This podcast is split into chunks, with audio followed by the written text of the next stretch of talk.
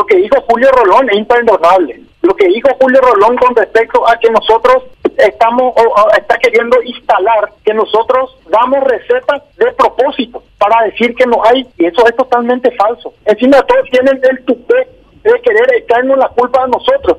El viceministro, y después sale Sequera, que a mí me parecía el único confiable de ese desastroso gabinete, sale a decir que el médico de guardia no sabe lo que tiene en la farmacia y que están investigando, están investigando por qué si se entrega desaparecen, haciendo alusión o haciendo querer hacer entender a la ciudadanía que nosotros hacemos desaparecer los medicamentos o estamos robando, o es mi interpretación, no Carlos.